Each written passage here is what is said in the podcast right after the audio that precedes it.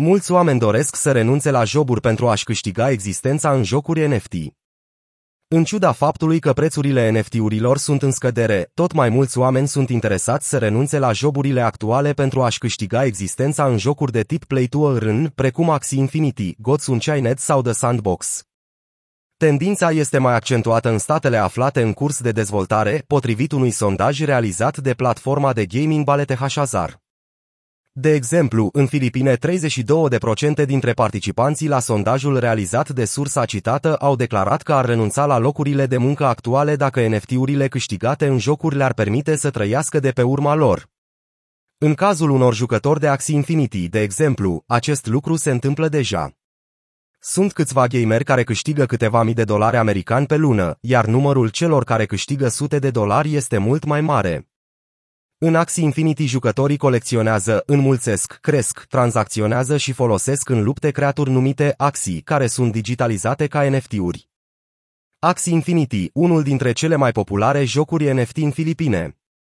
Totodată, 59% dintre participanții la sondajul realizat de Balete Hashazar au spus că ar prefera o combinație între venituri obținute din jocuri de tip Play to Earn și alte activități.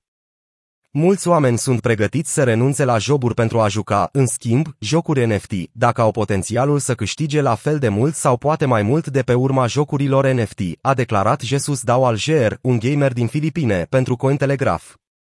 El a adăugat că va fi pregătit să facă mișcarea atunci când ecosistemul se va dezvolta mai mult, devenind mai matur și mai sustenabil. Între timp, majoritatea oamenilor care joacă titluri de tip Play to Earn combină această activitate cu un loc de muncă. Dominic Lumari, un tânăr de 26 de ani din Filipine, joacă Axie Infinity câteva ore pe zi. El câștigă între 155 și 195 de dolari pe lună, cam jumătate din salariul pe care îl are la locul de muncă actual. Țara din sud-estul Asiei este reprezentativă pentru industrie deoarece acolo se află cei mai mulți utilizatori de jocuri NFT. La sfârșitul anului trecut, cel puțin 3,5 milioane de cetățeni încercaseră un astfel de titlu. Totodată, în Filipine, aproximativ 20% din populație a avut contact cu criptomonedele. Jocurile NFT sunt, deocamdată, controversate.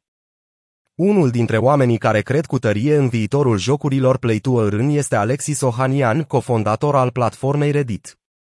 El a declarat că peste câțiva ani 95% dintre jocurile video vor fi de tip Play to Earn. Piața crește deja accelerat. Axie Infinity a înregistrat până în februarie 2022 vânzări de NFT-uri în valoare de peste 4 miliarde de dolari, potrivit firmei Kraitoslam.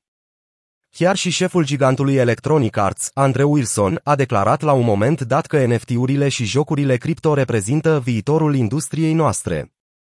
Pe de altă parte, acest tip de jocuri nu sunt la fel de bine primite, ca în Asia, de către dezvoltatorii și gamerii din vest.